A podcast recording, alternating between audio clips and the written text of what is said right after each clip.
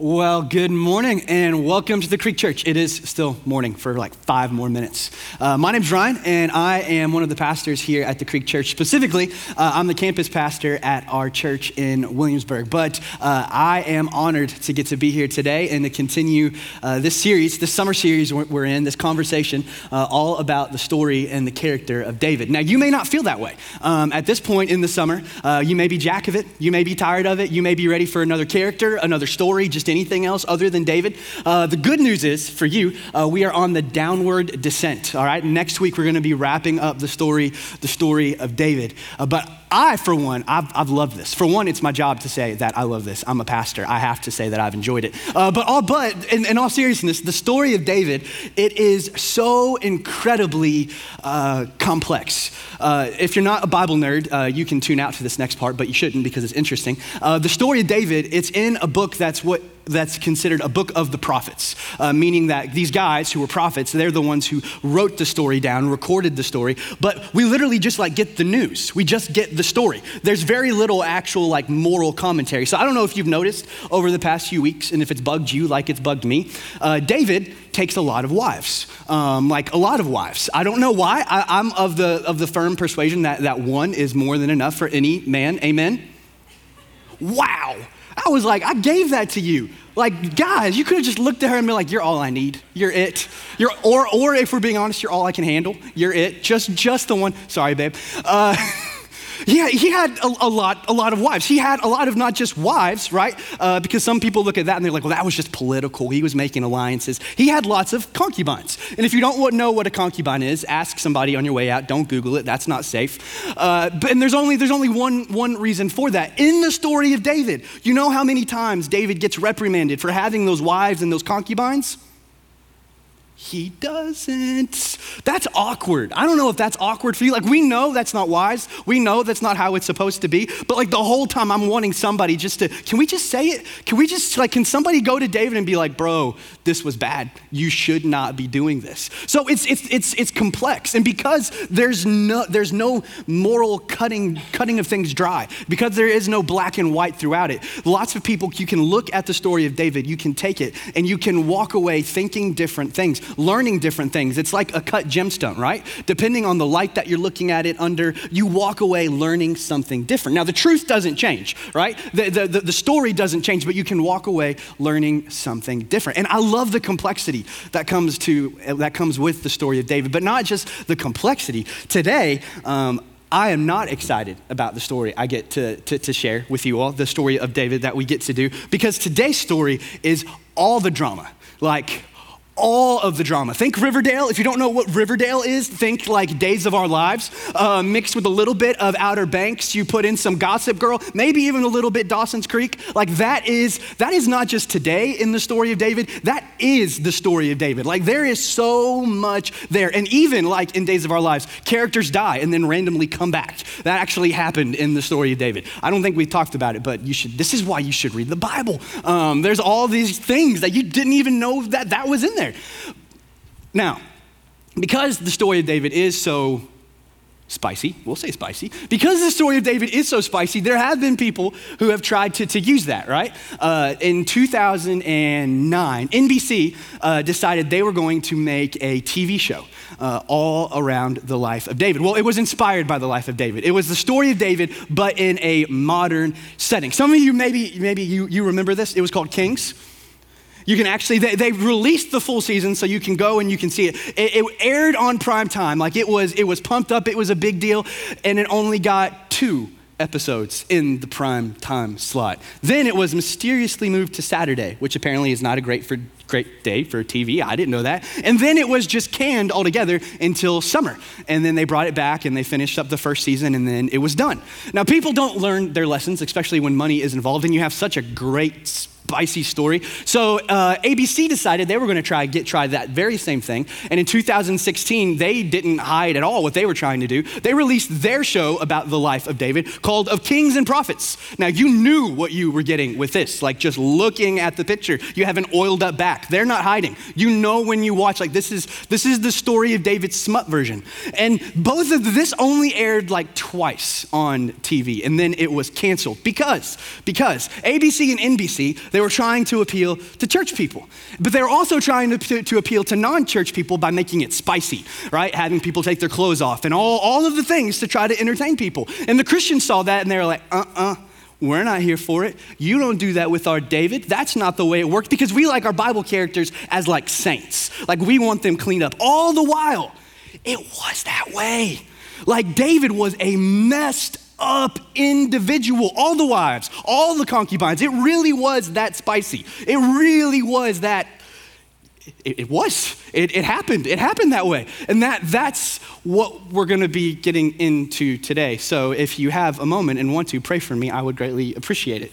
Now, in the story of David, uh, we, we, we find David first, right? He's a kid, he's a shepherd for his family, uh, he's neglected by his dad, and then he goes and he kills Goliath. It's a great story, uh, and he becomes the next anointed king of Israel. And there's lots of adversity for David, and there's a lot of things that he has to overcome. And in that period of David's life, we see a lot of noble, admirable things about David. And then he becomes the king. And when he becomes the king, he, he is faced with something that I call the burden of blessing. It's when you get all the things that you ever wanted. It's when you succeed. It's when you get the job. It's when you get the relationship. It's when you get all the stuff. And it's when it's seemingly everything is okay, everything is good. And it's a, in reality, it's a trap, it's a burden. See, David, he's going to get all these things, right? He's going to be crowned the king. And then you just go down a few verses in 2 Samuel chapter 5. He's literally crowned king. And the next thing he does is what? And David took more concubines and wives from Jerusalem after he came from Hebron. And more sons and daughters were born to David. As soon as he becomes the king, what does he want? Give me more. Why? Because I can. And because I'm the king. And because it sounds like fun and no one's going to tell me no. Nobody told him no. And so he, he does this thing. He gets more more. And in doing so, we know he's setting himself up for failure, that what he's doing is not wise, what he's doing is not ideal, that what he's doing is going to harm himself and is going to harm everyone else. And we talked about this specifically a couple of weeks ago. And then last week, we, we, we fast forwarded in the story of David because remember, one of the compelling things about the story of David is he's very human. So he is atrocious and he's awful and he does dumb things because he's human, he has flesh and bone. But then in the next breath, he'll, he'll do something incredible. After David shores up his kingdom and he protects his kingdom from threats outside and threats inside, he, he looks at his advisors and he says, Is there still anyone? Is there still anyone left of the house of Saul, right? The king that David, whose place David took, that I may show him kindness for Jonathan's sake. And here we have this greedy, gross man who's making all of these mistakes that's going to harm and harm his future and his family's future, all of a sudden doing something what? Incredible. He's going and he's finding a man that should have been his enemy, that he should have hunted down strategically if he was being wise. But rather than hunting him down to pay him back, rather than going Rambo on him, rather than taking him out, what does he do? He takes this man named Mephibosheth and he shows him the same love that he experienced between himself and Jonathan. He shows him the same love and the same kindness, the same grace and the same mercy that he experienced from God. Because when we encounter that, right? When we encounter the grace and when we encounter the mercy of God for those of us who are Jesus followers, it does something inside. It does something inside to where there's this compulsion. Not that we have to do it, but there's something inside of us that makes us because we've experienced the grace of God. We've experienced the love of God. Now we've got to do something, right? You're overflowing with that, and that has to go somewhere. And that's what David does. Now, David's going to go and he's going to continue to, to wage war and he's going to continue to, fight threats within and without of his kingdom because that's what kings do. And he's going to win a massive victory. And then after this victory, he's, that's where we pick up in our story today. In 2 Samuel chapter 11, if you want to follow along. In the spring of the year, the time when kings go out to battle, David sent Joab and his servants with him and all Israel. And they ravaged the Ammonites and besieged Rabbah but David remained at Jerusalem. Now, David is the king. It's his job to lead his people. It's his job to lead his men into war. It's his job to protect his people from threats inside and from threats outside. But he just won a massive victory. He had just launched this massive military campaign. He's been on the run for most of his life from Saul. He's been betrayed by friends and he just kind of wants to take some time. He wants some R&R. He wants to kick back and enjoy being king and not have to go. And when you're king, you can do that. Now, nobody ever looks at David and says that he's wrong for deciding not to go to battle. But we know, because we know the rest of the story, that what David did by not going, by not working, by not going to war, by not doing what the king was supposed to do, we know it wasn't wise. That he should have gone, that he should have done, that he shouldn't have shirked his responsibility. And it reminds me of this old saying that I used to hear all the time growing up that men are like old trucks, they drive better with a heavy load. Uh, an, another way of putting it, uh, I learned this one in college that idle hands are the devil's playthings. Maybe, maybe you've heard that line before. That, that, that we're better when, when we're working, we're better when, when there's the pressure, we're better when there's the responsibility, we're, we're better when we're striving, when we're doing, when we're, when we're moving forward, when we're creating, when we're making, rather than when we shirk our responsibility and decide not to. So David is going to neglect to go to war. He's going to send one of his generals in his stead and he's just going to stay home and do what kings do. It's, it's, it's during this time period that he decides he's just going to go for a walk through his palace, because that's what you do when you're the king. And one day he finds himself on the roof of said palace, looking out over his city, over Jerusalem. Look what I've built. Look what I did. And then he looks, and there's this house next to him, and there's this window just perfectly positioned, and there's this, this woman there's this chick, this gal, and most of us know the story the story of David and Bathsheba. And he sees her. And remember, David has no filter, no lid on his appetites. He sees her and he says, I want that. David likey. And so David sends somebody to go retrieve Bathsheba, bring her to the palace, and David and Bathsheba have an incredible time. Now, Bathsheba wasn't unmarried. She was actually married to a man named Uriah, who was actually on the front lines while David was at home with his wife, not at war. So they have an, an incredible time. And then, not too long later, Bathsheba just comes knocking on the door. Remember me? Girl next door? Bathsheba? Gonna have your baby. And so David, David goes into a full-blown panic, and he does what people do, right? Anytime you, you, your, your, your bets are called, anytime you've thought that you've gotten away with something and you found out that you haven't, you go into containment mode, right? You want to try to fix the problem, fix the damage, contain everything, make sure the word doesn't get out. And so David sends to the front lines, and he's like, hey, will you send Uriah back? You know, maybe if he goes and he can spend a night with his wife, and then I'm out clear. I won't get caught. So he sends for Uriah, brings Uriah back. Uriah goes to King David, and David's like, Buddy, I know you've been working really hard, and your wife's just been missing you. Why don't you go just, you know, just go have some time with her, and we'll send you back later. And Uriah, Uriah looks at David, and he's like, No, I'm not gonna, I'm not gonna go be with my wife while my brothers in arms are off fighting a war. That's my responsibility. I should be there. Now, I'm sure if you're Bathsheba, you're probably offended that your husband didn't take up that opportunity. But that, that's what he does. And we have this juxtaposition of David, who should have been leading his men into battle, who should have been going to war, who should have been the king, right? But instead, he decided to stay home and do whatever he wanted to do with whoever he wanted to do it with, and Uriah. Uriah, the noble man who refuses to accept the gift because he knows his responsibility is elsewhere. He refuses to go to his home, instead, preferring to sleep in the king's front door. And so then David realizes that since that plan didn't work, the only thing that he can do is to get rid of the only witness who could call him and Bathsheba a liar. So he sends Uriah back to the front line with a letter to give to the general. The general opens it up, and it's a command from David saying, Put Uriah where the fighting is the heaviest, the hardest, the worst.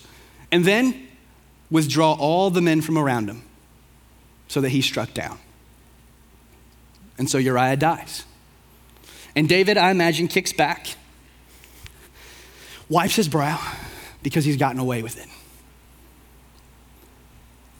And then the Lord sent Nathan to David. Now, Nathan is a prophet. Prophets don't have fun jobs. The job of a prophet is literally to tell the truth. Uh, and we all know how fun that can be. Like, surely you've probably had to look at somebody and say, That doesn't look good on you.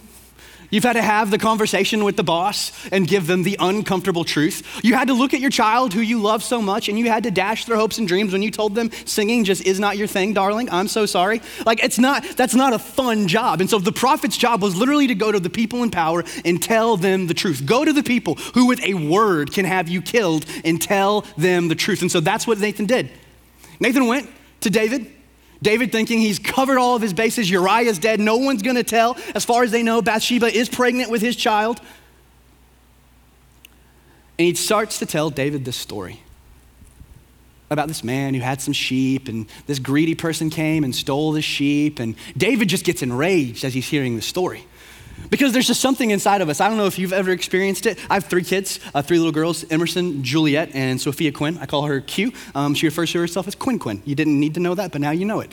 But there, there's, something, there's something about us as people. Whenever we see like our flaws in other people, it's like you see it magnified. So, like, whenever I see my flaws played out in my children, there's just something in me that absolutely rages. Am I the only one who does that? Like, anytime you see your sin, but you see it in somebody else, there's this like visceral reaction. You just want to stomp it out. You just want to get rid of it. And David, hearing this story about this man who had everything he could ever wanted, taking this one man's little sheep, he rages. He stands up and he was like, Find me this man. That man deserves to be killed. He deserves death. And Nathan, I just imagine, is just standing there, just smug as a rug. Like, that's right. That's right. That's you.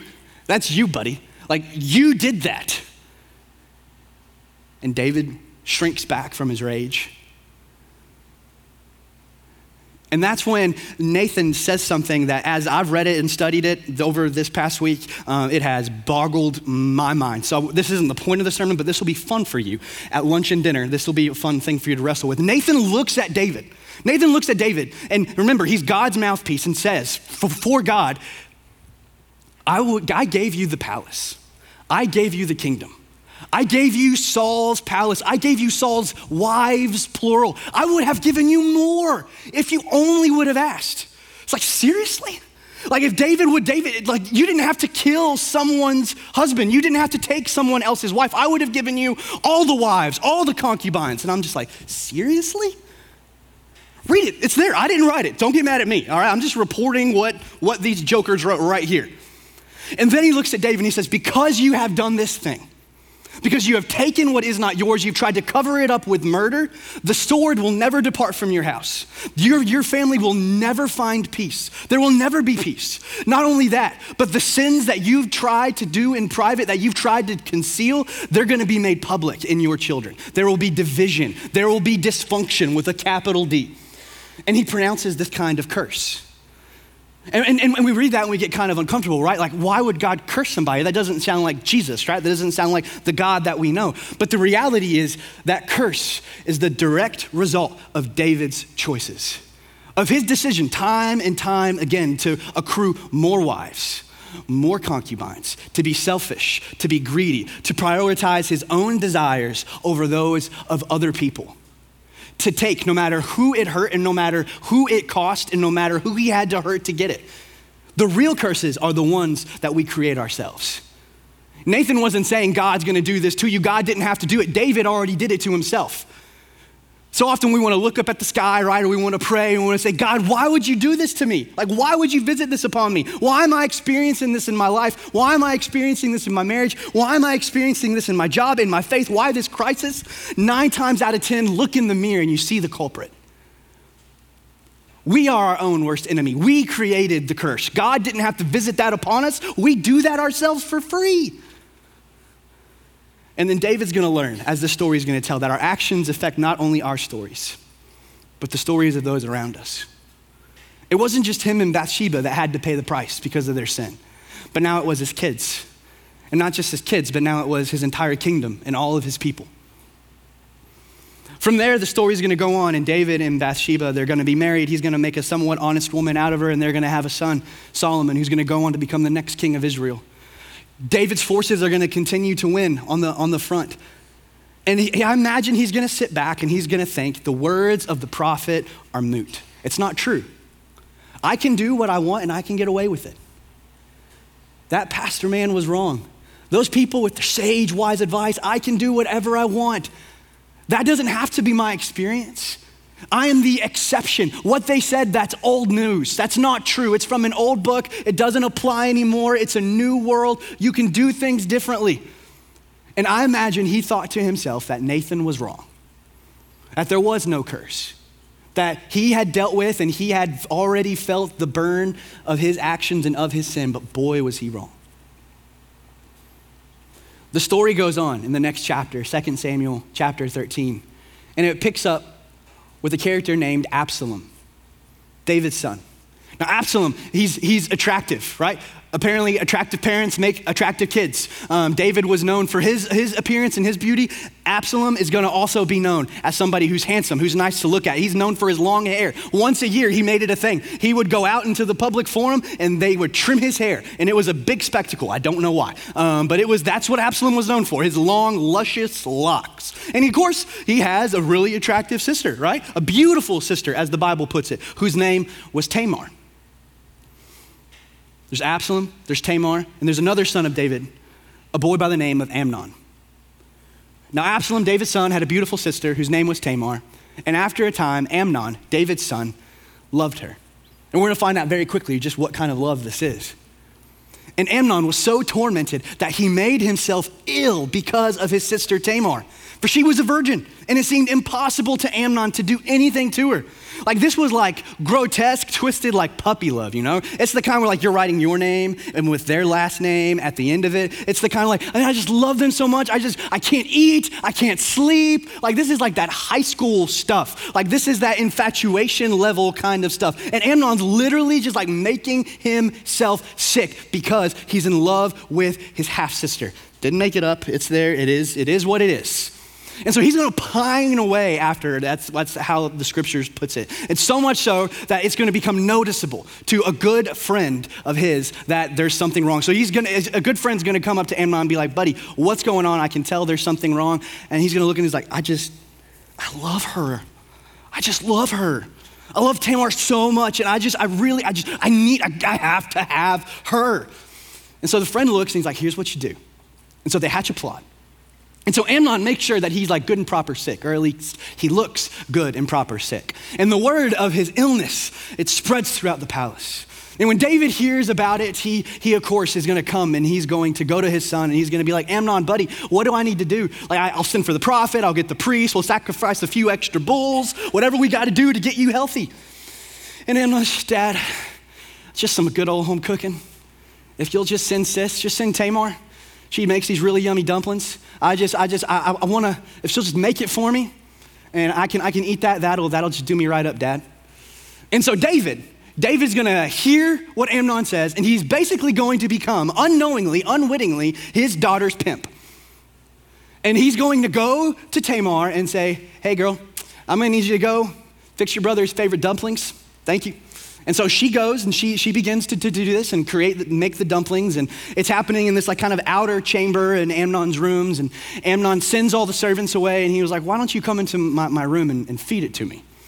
So he takes her into her, her, room, and that's when it becomes clear to Tamar what this really is. I'm not, this isn't, you know, I'm not making chicken soup for my brother's soul. He's, he's getting ready to do something that should not be done in the land of Israel. And that's literally what she says. She looks at him and he says, she says, This thing should not be done. Like, we're God's people. This isn't what we do. If you would just ask dad, if you just ask him, ask the king, like, we can do this the right way, we can do this the proper way, which isn't true. Even in Israel, this is not something that should have been done. But she was desperate. She was saying anything that she could to get, keep her brother from doing this terrible, god awful thing. But he refuses. He has his way with Tamar.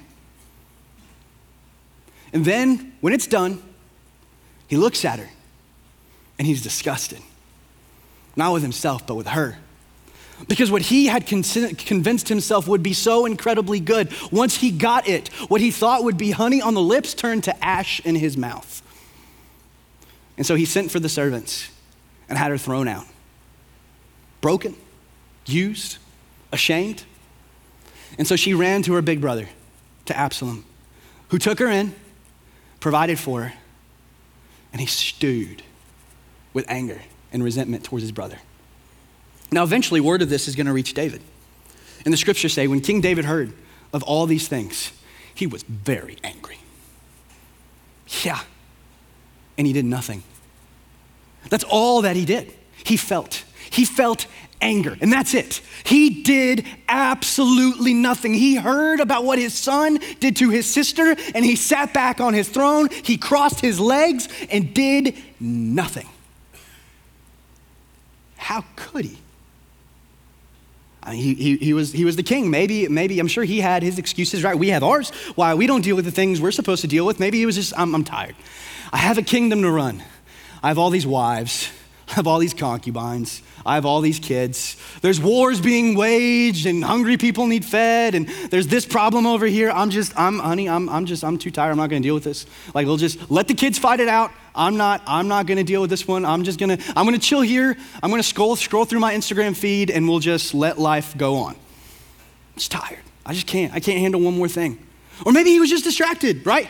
Had a new wife, had a new baby, had, had all the other stuff happening. He was just, you know, had, had, again, had a kingdom run. So he just had all these other things going on that, you know, I'll let somebody else deal with this, right? I'll let the kid's small group leader deal with this. I'll let the pastor deal with this. I'll let the prophet come in and deal with this. I'll let their moms hash it out. I'll let them fight it out amongst themselves. I just, I have other things, other obligations, and I'm, I'm willing to, I'm willing to sacrifice my family on the altar of those things. Or maybe he realized, maybe he was smart.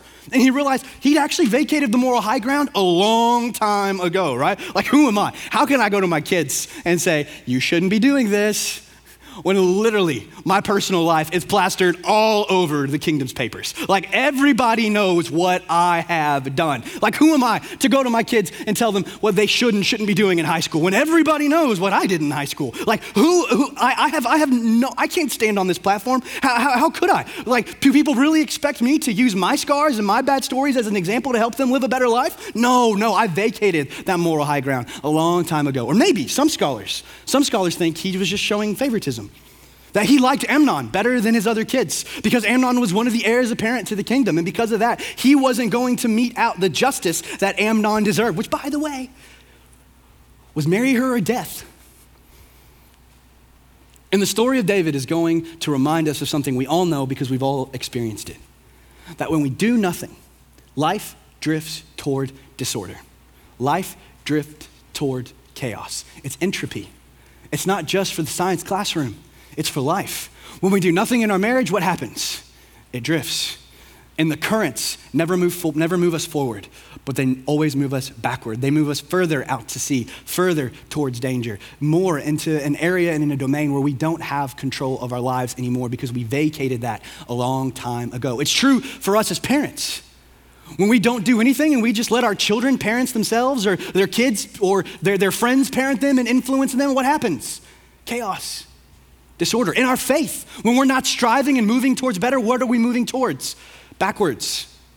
It's true in your career, it's true in your health. If we're not gaining ground, you're not standing still because the tide is always running and it's always pulling us behind.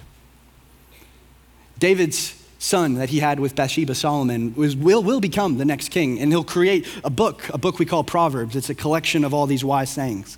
And I just have to believe that, that he wrote this next bit because he saw this play out in his father's life. That he said, a little sleep, a little slumber, a little folding of the hands to rest, and poverty will come on you like a thief, and scarcity like an armed man. You do nothing, you do nothing, you'll lose everything. You do nothing, you're sacrificing it all, anyways. Now, like I said, Absalom is going to stew with anger, and he's going to plot. David, however, is going to continue to do absolutely nothing. And so Absalom is going to throw a party, a barn raiser, a sheep shearing, if you will. Now, when you read this in the Bible, I know what it sounds like. Um, this is like, this is not just, they're not, not just getting together and like shearing sheep. They're like getting together, they're inviting some of dad's concubines, they have the drinks. Like, this is, this is a party. And so Absalom's going to throw this party not far away from the capital, but far away enough, and he's going to invite all of his brothers. And while they're there, he's going to murder Amnon in cold blood. Daddy's not going to do it. I'll do it. He's going to be absentee, then I'll deal with it. Because in the app, when we vacate our authority, someone will fill it. When we vacate the roles that God's given us to, to be the things that we are supposed to do, someone will come along and they will do it. And after Absalom does that, he's going to flee. He's going to go to his mother's country, which is outside of the borders of the kingdom of Israel, so that David can't come after him, so that there will be no justice met out. And while he is gone, the courtiers and the people uh, around David are going to start to chirp, and they're going to try to use Absalom's absence to maneuver and to curry favor. And one day there's going to be a woman get in his ear and she's going to convince him to bring Absalom back. Why? Because he's still an heir. He's still a son. He did what you refused to do. He met out justice. Why don't you bring him back? Why don't you reconcile with him? And so David's convinced to allow Absalom to return. He comes back, but David still sits on his throne and still does nothing. Absalom comes into the city. David doesn't meet him. David doesn't reconcile with him. David, David does nothing. He continues to be absent. He doesn't have the relationship with his son. He doesn't have the reconciliation with his son. He's not leading. He's not doing anything. He's still allowing other people to fight his battles for him. And so Absalom's going to be fueled by his father's passivity.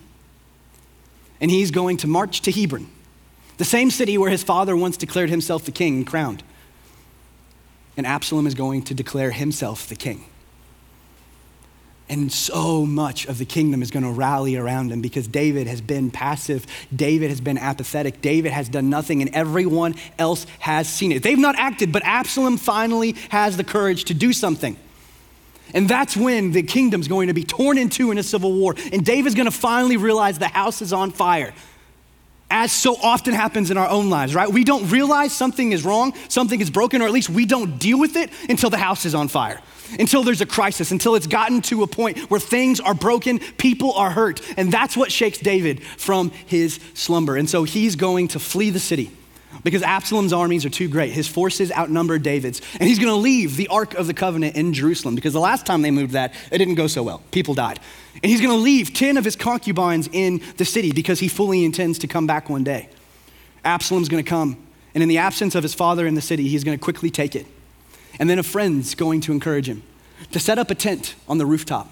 That same rooftop where David once spied Bathsheba, and to take his father's 10 concubines into that tent, and to do before all of the kingdom what David did in private. And that's what happened. What David did in secret, his son did in public. You've maybe heard that, that, that saying, the sins of the father are the sins of the son, or the sins of the father are visited upon the son. It's crazy when that happens, isn't it? Like, I've even noticed my kids, there are things that they will do they've never seen me do. There, there, there's little habits and tendencies that I had when I was their age that all of a sudden they'll start doing. And I'm like, where does this come from? They've literally never seen this. There's something, there's something about sin. It's so much more than like this little three letter word that pastors use. There's something dark to it. Like there's something toxic about it. There's something about it that it infects. There's something about it to where it distorts. There's something about it to where it's not even spoken, it's not even known, yet it taints and it destroys and it blackens. And now David is seeing in the light of day the sins that he thought he was doing in private. He's seeing it all played out. Only the next generation took it further. Eventually, they're both going to get their armies the army of David and the army of Absalom. And they're going to meet each other in battle. And David, still, still the dad, warns his generals, warns his men don't harm my son. I just want my son back. I've lost one already. The battle's not going to go Absalom's way. He's going to flee. And in his flight, his hair, remember those luscious locks? They're going to get all tangled up in a tree, in a terebinth tree. And he's going to eventually be found just hanging there by his hair, fully alive. And when he's found, they're going to send for the general, a man named Joab. And Joab said, I will not waste time like this with you.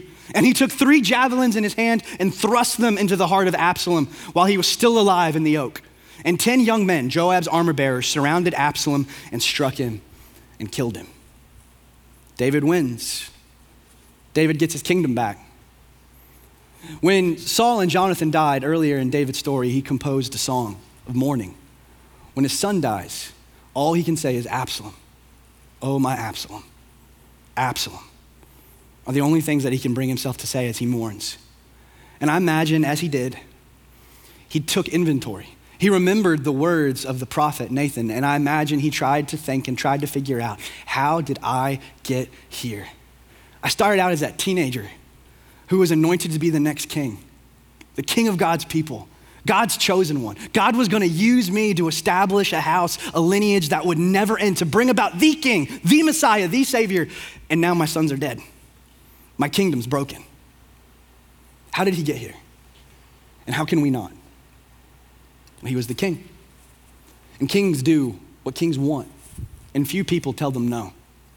And he allowed himself to be passive and he allowed himself to isolate himself.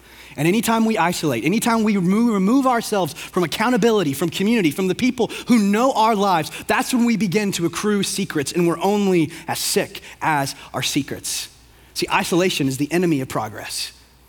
And maybe if David had still had a Jonathan, Maybe if David had still had a community, maybe if David was still plugged in with other people, maybe if David hadn't sent all of his buddies off to war and he wasn't in the palace alone, maybe, just maybe, David's story would have worked out differently. That's how David got there. He didn't realize the burden of blessing. He had worked so hard to get to where he wanted to be. He had worked so hard to become the king that when he got there, he didn't realize the trap that all of these wives, that all of these concubines, that all of his freedom was going to afford him. He didn't realize that more, more blessing requires more responsibility, it requires more sacrifice, it requires more self control. He had only ever learned, he'd only ever lived in adversity. He had never learned how to live and rule from the palace. And when he got it all, all the things he thought he wanted, it became his undoing. And then when it broke, there was apathy. Rather than do anything about it, he sat back in his throne while everybody else ran the kingdom, turned the tables, while all the drama and the intrigue unfolded. Rather than dealing with the things that he needed to deal with, he let it go until it was too broken, until it cost not just him, but his sons his family, his kingdom. Now it wasn't just his storyline that was broken, but it was other people's storylines that was broken. All because he was too tired, too distracted. He vacated that moral high ground a long time ago. He had played favorites. See, he didn't realize that the wise do now what the foolish do when they must. He waited until he had to, rather than doing now what would save him later. For us today, the story is don't be David. Do now. Do today. Those small things that are in your life that right now are small things, those small foxes grow up to be big problems. Those small habits, those little things that you think aren't going to harm anybody, those things build. And eventually, they'll cost you your whole kingdom. Those things that you think nobody knows about, that you've never dealt with, those things are gonna show up in the lives of your children and in the lives of your grandchildren because you didn't deal with it for you. But now, you have the opportunity to deal with it for them, to help them write a better story. Maybe, maybe just maybe you've already had to sing that song, you've already had to pay that piper, you've already had to face those consequences, but it's not too late for that next generation. It's not too late for you to wade back into that mess and to show your scars and to tell your story. So maybe, just maybe, their story will be different.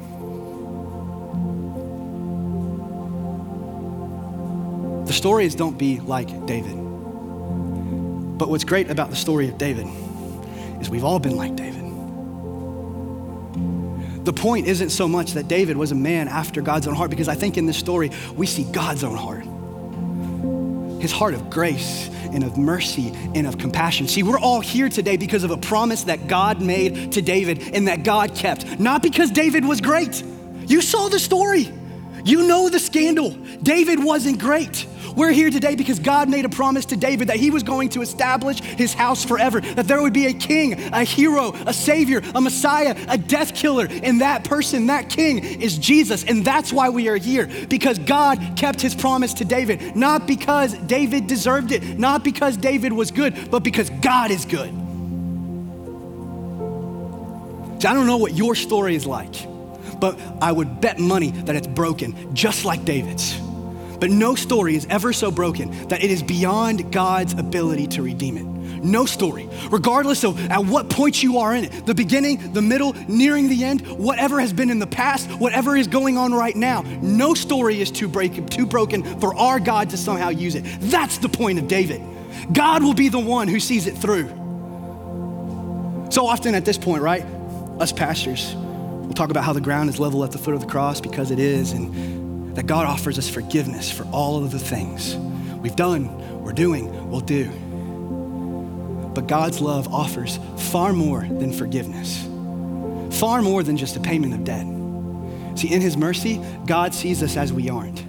And by His grace, he makes it so. He saw David, not as he was, not as the one who slept with Bathsheba and killed Uriah, not as the one who sowed those seeds of discord and dysfunction into the lives of his children, but as the man that he chose, as a man after his own heart. And we are here today calling David that not because of David. Yeah, David tried, and there was some nobility in that. Even though David fell so many times, he kept getting up and he kept pursuing. But we tell his story and we call him what we call him because of God's faithfulness. He is the one who will see it through. So, wherever your story may be, whatever their story may be, it's not over yet. That's the point of the story. Let me pray for us. God, thank you so much that your faithfulness is not dependent upon my performance.